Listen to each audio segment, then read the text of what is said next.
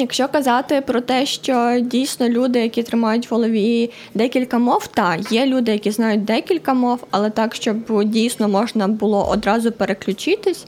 Ну, мені здається, це також приклад.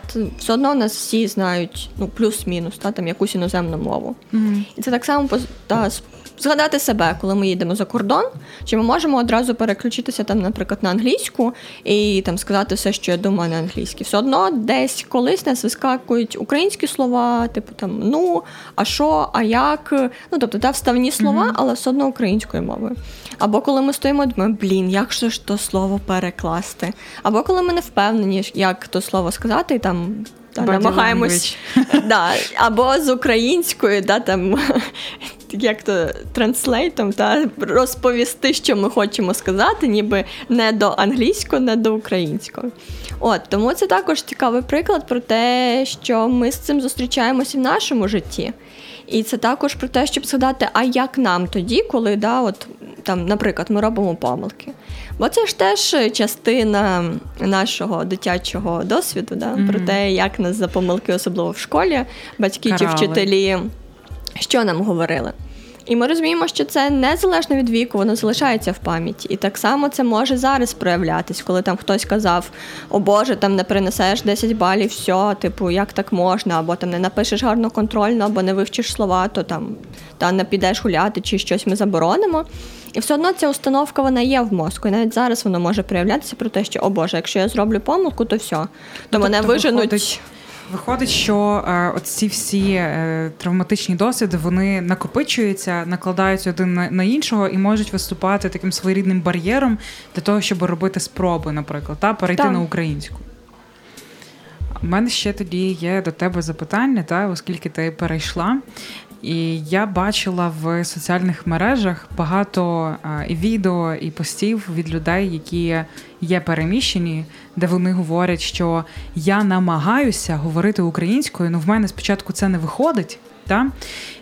І до мене ну, таке ну, не дуже відношення. І кажуть, що ну там я деякий час. Це це відео е, дівчинки. Я не пам'ятаю, як її ім'я, здається, Настя. Вона переїхала з Харкова до Львова ще до війни, і вона там жила певний час. Е, і вона записала в контексті того, що зараз відбувається, що є багато е, таких негативних відгуків, багато обурення, яке насправді в публічну площину воно не виходить, воно залишається так, е, такими срачами в коментарях в Фейсбучику. Або бо... між собою на тусовочках, коли люди збираються так, і починається. Але якогось такого публічного діалогу, де зіставляється людина, яка є власне е, примусово переміщена в. Просто для того, щоб зберегти цю безпеку, зберегти власне життя, і та людина, яка приймає, ніби ну тут виходить, ніби ну жоден не хотів опинитися ніби разом, та але обставини так склали докупи, і тепер ніби треба миритися. І опинилися вони в тих умовах, що один хоче, давайте вже українською, а інший дайте мені трошки віддихатися. Я тут тільки втік, та з під обстрілів, дайте мені хвилиночку, я переведу подих. Їх так зіставляють. Це в контексті цієї ситуації вона записала відео, в якому говорить, що ну там я вже там деякий час живу у Львові, перейшла на українську. Спочатку ніби було дуже багато хейту, тому що в мене не виходить одразу говорити літературно, не виходить нормально. А потім каже. Коли вже почала говорити українською літературною, до мене почали е, цитую домахуватись, що я все рівно не є своя, бо вона не використовує е, ті слова, які в, в Львові е, використовують. Не є своя, це я згадала історію. Ну насправді це також про відношення наше, наприклад, ну про відношення е, конкретно людей та, з різних, можливо, позицій, з різними політичними, можливо, поглядами. Все одно певною історичністю також це зв'язано. Е, це про те, що це про мій особистий досвід та в 15-му році, в 16-му, можливо, десь в тих роках, коли да, я теж переходила, теж поступово, по-різному.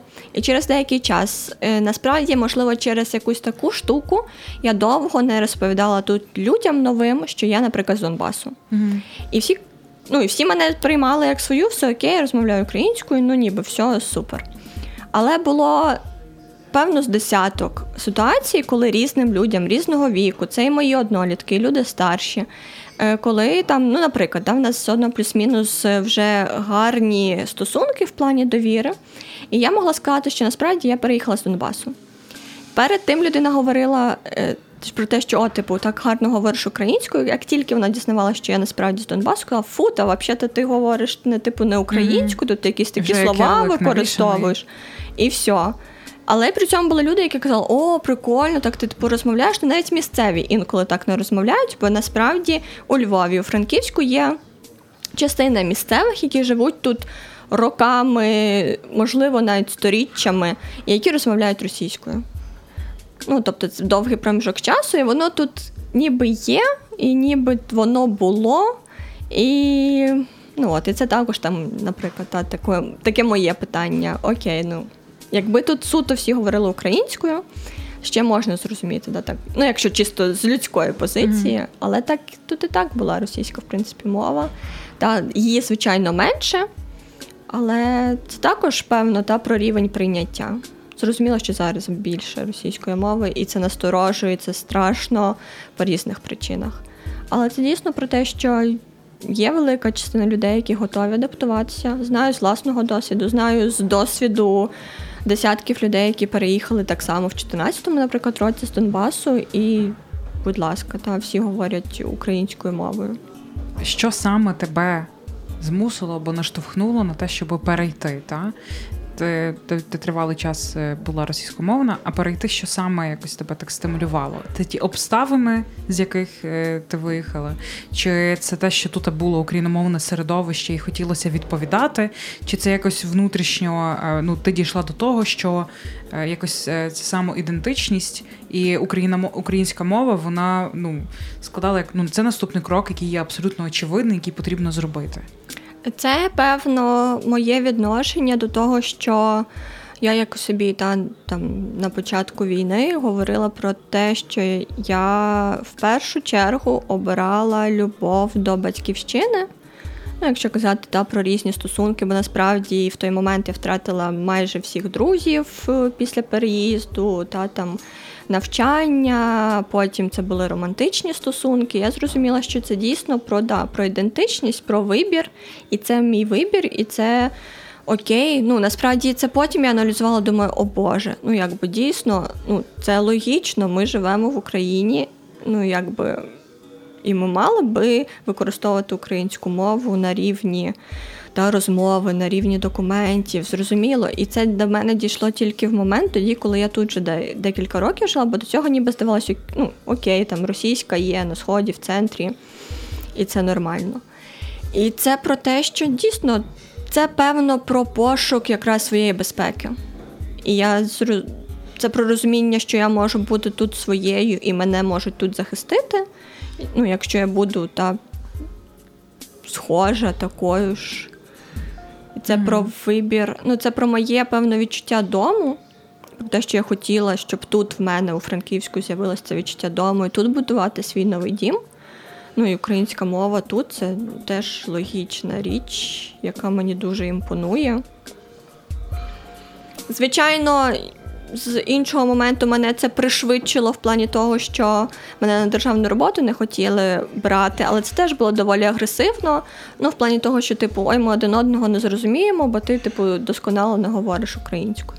Ну да, і це мене спонукало десь більше в це включитися і взагалі там та майже прибрати, ну як майже прибрати російську з обігу такого щоденного і більше там слухати українською, читати. Ну, але це теж було доволі агресивно і довго я насправді злилась на директора та своєї роботи. Ну, бо це теж не окей варіант. Ну, але так було. І тому дійсно це для мене про відчуття дому, і зараз для мене це теж ем, ну, про відчуття та своїх. І я розумію, що дійсно так теж можна. Ну, це про досвід людей може бути, які зараз опинилися в таких ситуаціях. Знаєш, в е, в таке доповнення до того, з чим ти щойно поділилася, я можу е, ну не порадити, а просто теж поділитися. Є документальний фільм, називається Соловей співає. Ти бачила? Багато хто зараз про нього говорить, пише.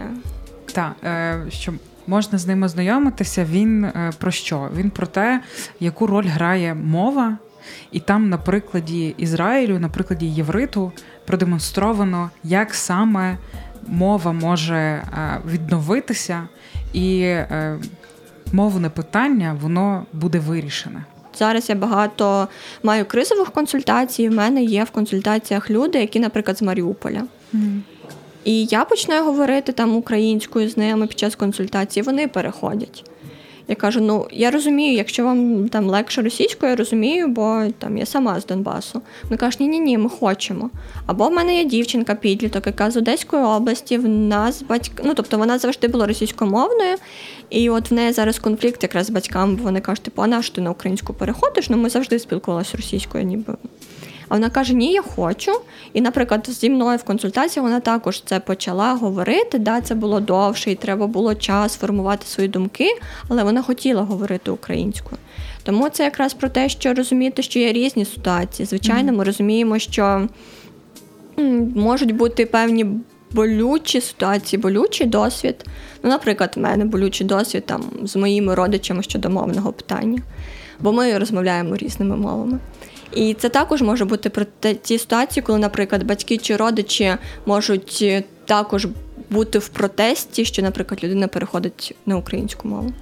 І ми то теж можемо це те з психологічної точки зору розуміти, що тоді людині буде важче, і знову ж таки треба знайти нову опору, нову підтримку і зрозуміти, що її тут е, та не кинуть, не образять, що вона зможе знову ж таки відбудувати тут себе свій дім, знайти для себе тут близьких людей. Тобто тут дуже воно багатогранне, mm-hmm. і дійсно, як ти кажеш, що різні конфліктні ситуації, різний травматичний досвід в минулому він також може відігравати дуже велику роль. Це так само, якщо, наприклад, а, там в дитинстві або в школі, або в університеті були заняття з українською мовою, і хтось там з вчителів сказав дитині тоді про те, що ти там ти говориш жахливо українською, або в тебе не виходить, краще мовчи. Це також певний травматичний досвід, який може спонукати людину про те, що да, я краще буду мовчати або буду агресивно відстоювати себе. Тобто тут е, дійсно величезна суміш. І мені здається, та варто нам тут пам'ятати про те, що ну, люди це роблять не зі зла. Вони щиро, я сподіваюся, знову ж таки не можу за всіх говорити, да, що вони не хочуть, щоб тут теж була війна як то кажуть, там руський мір і це все. Але це те, що для них звичне, і це також те, що було. Ну, насправді звичною для мене, бо я так теж аналізувала, що думаю, о Боже, ну, типу, там я 20 років жила на Донбасі, і дійсно, ну там купа знайомих ходила в футболках Я русський. І я потім думаю, це ж який жах. Ну, типу, ми все одно, там, не дивлячись там ні на що. Це Україна, це держава, от кордони, і це в кордонах України. Ну тобто я потім аналізувала, що дійсно це було, і це сприймалося нормально, ну бо іншої реальності не було. Там якби та така реальність. Тому це теж важливо давати людям зрозуміти, що є і інакше. Бо насправді це також про досвід переміщення. Є та велика кількість людей, наприклад, на сході, яка ніколи не була на заході України, і для яких теж це може бути по-новому, по-інакшому. Mm. В когось може бути страх, бо, наприклад, щиро відверто в мене в університеті на психологічному факультеті розповідали про те, що да, на заході вбивають за російську мову, е, розрізають типу животи і вам кранти. От і тому це також може бути про страх, що о Боже, типу, я буду говорити там російською, бо це моє, і хай мене вб'ють. Ну тобто, це Але також це ж було свого роду навіть налаштування проти української мови. На жаль, так. І якесь таке розділення, що ніби російськомовні вони ніби нормальні, а ті україномовні вони якісь ну, жахливі це якраз бандерівці. на початку майдану було і на початку війн та війни в 14-му. Тобто також це існує. Ну, наприклад, я з цим зустрілася. В інших містах може бути по-інакшому. В мене є чудові знайомі в Харкові, які, наприклад, завжди спілкувалися українською. Там в мене та в університеті були викладачі, які все життя спілкувалися українською. Це теж було окей. Ну, тобто, це про те, що. В нас в межах однієї країни є різні нормальності, Угу. різні контексти. І це навіть трохи про різний менталітет, бо навіть з чим я зустрілась, коли сюди переїхала, що це про зовсім інакші люди зовсім інакше відношення до людей. Це те, що я побачила. Але це про підтримку в той момент для мене було. Про те, що там не знаю, впадеш тебе підтримують, та тобі скажуть, дивись, що як тут є. Це навіть про архітектуру. Да? Ну, Ми розуміємо, що це все одно історичний певний контекст, там як це все будувалось, але ну, для мене це було і про цінності, про те, що для мене особисто та в людей можуть відрізнятися цінності в різних регіонах, і ми теж розуміємо, бо там в різні справи, різне виробництво, знову ж таки, на жаль, різні історичні моменти, різна близькість до країн. І це також той момент е, про те, що я думала, що о Боже, ну як це там? Ми всі разом вчилися в одній школі чи в одному університеті. Ну там і певний момент мені там одногрупники намагаються та зараз пояснити про те, що ми самі себе бомбимо і взагалі там немає війни в Україні. І я довго сиділа над цим і думала, як так може бути, поки на супервізію, ну на приватну та терапію не винесла це питання. І тоді я зрозуміла, що це про кругосвіт ну, в плані кругобачення людини, про те, що там та там виїхати за кордон і побачити, як інші живуть, і це ти все одно розумієш інші контексти, ти розумієш, як інші люди взаємодіють, це інші цінності. Але коли там, наприклад, там ми сидимо на одному місці, ми розуміємо тільки свій контекст, що, типу, ну це і пропаганда, так, кращі дії, про те, що там це моя бульбашка, значить тільки так правда. Все, що поза, там невідомо, там страшно. Також те, з чим я зустрілася, і якось мені стало зрозуміло, а чому? Ну ніби ми всі жили в одній реальності, але якось так все дуже розділилося. Але вийшло якось дуже вони паралельні. Теж цікаво е, почути твою точку зору, зважаючи на те, що ти з сходу. Е, я чимало разів чула про те, що е, ось тим. Е, про те, що ти говорила, та що насаджувалося якесь бачення, не розповідалося ну насправді воно частково виглядає як знімання відповідальності з тих людей, ніби це з ними робили, і вони до цього не мають ніяке відношення. Ну тобто, ніби вони були безсильні з тим, щоб взяти розібратися, з тим, щоб там е, ну, прийняти це рішення, яке, ну, мабуть, в тих контекстах, коли ти є один україномовний, а навколо тебе всі російськомовні. Хоча я переконана, що ну там теж є чимало людей україномовних.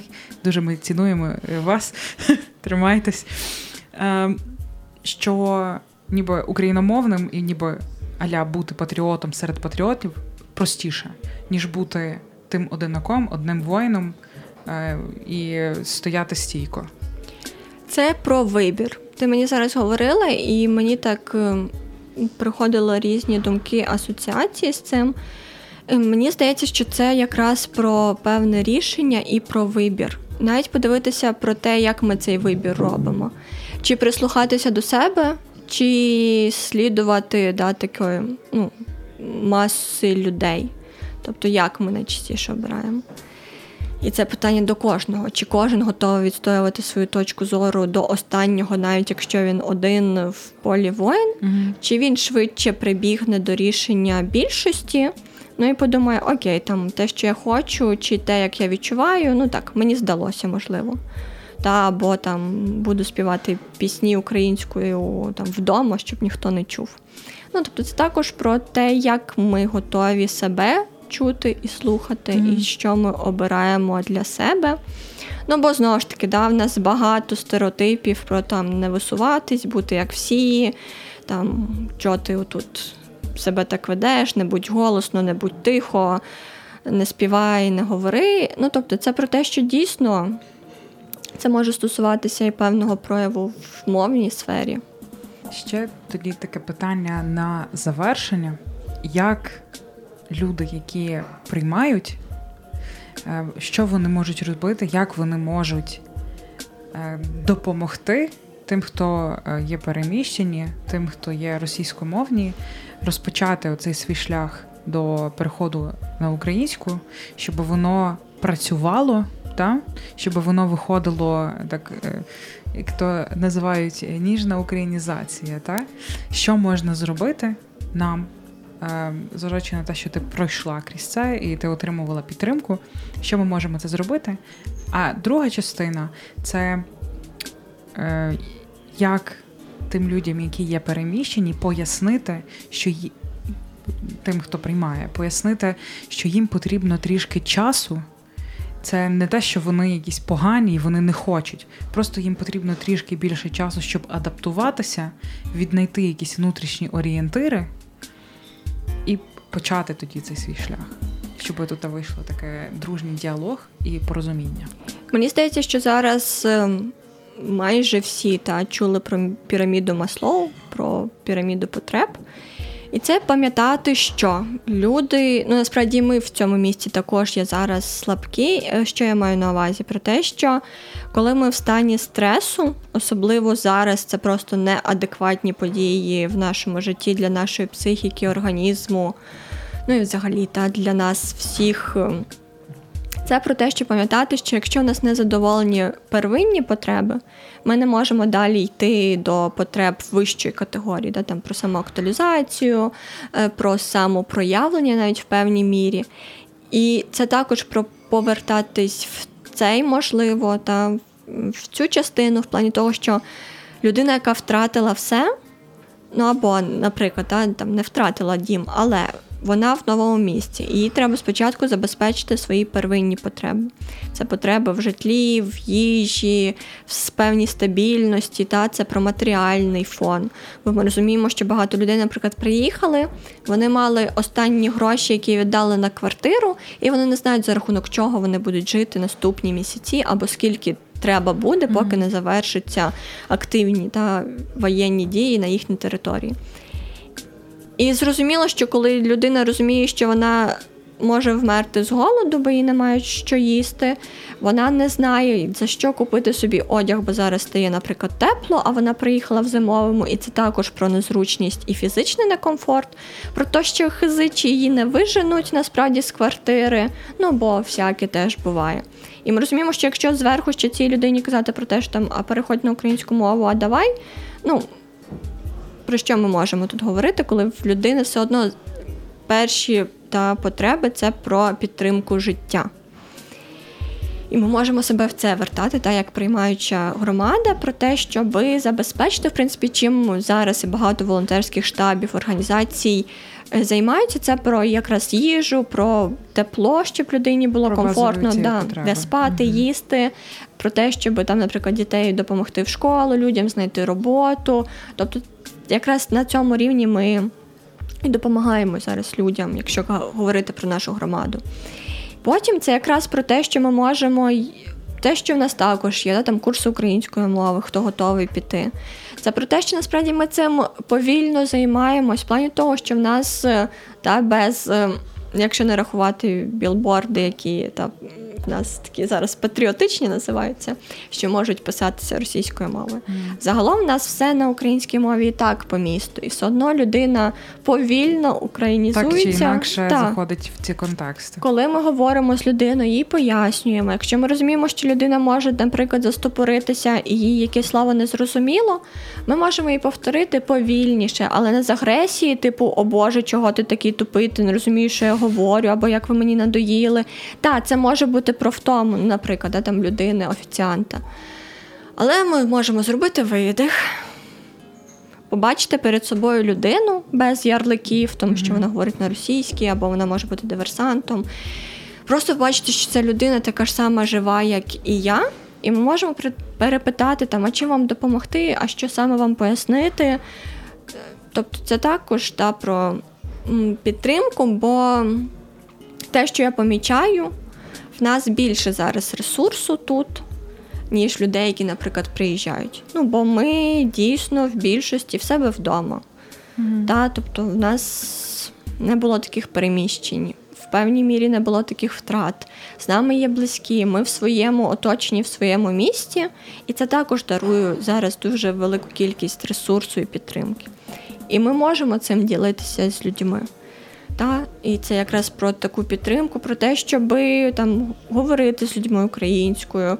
Якщо є, ну можливо, політика якогось закладу, наприклад, харчування, щоб люди тут звертались на український, то ми можемо також говорити про те, що там, будь ласка, нам було би дуже приємно. Це можна там листівочки зробити. Ну, це також, е, якщо говорити да, з психологічної точки зору, такий агресивний метод, як ми можемо примусити людей говорити, наприклад, українською. Але це також те, що більш-менш не нав'язливо. Ну, це, як на мою думку, краще, ніж коли да, там офіціант чи людина на дворі почне гаркати про те, що там ану, так, роби так. голосно і закручувати очі. Так, ми розуміємо так теж. Ми теж втомилися від е, та, 50 плюс днів Мгм. війни. Це також дуже втомлює всі новини, які ми бачимо. Але, ну, як на мене, в нашій спільності якраз і є наша сила на ось такий момент.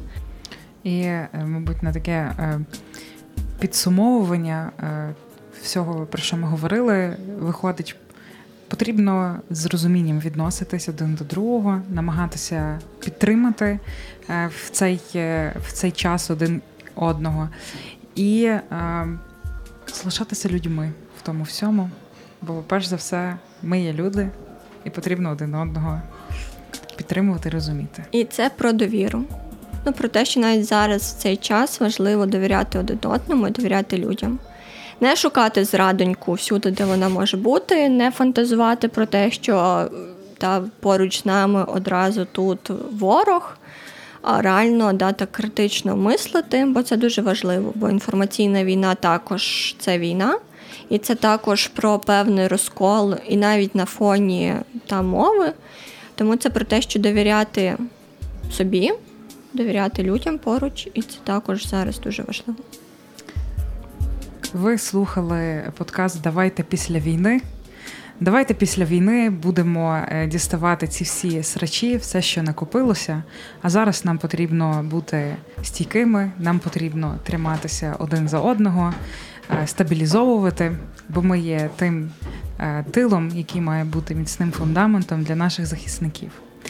Е, Сьогодні ми говорили з Аліною Касіловою. Клінічним психологом і психотерапевтом дитячо-батьківських стосунків. А зараз бережіть себе. На зв'язку. Мирного нам всім неба.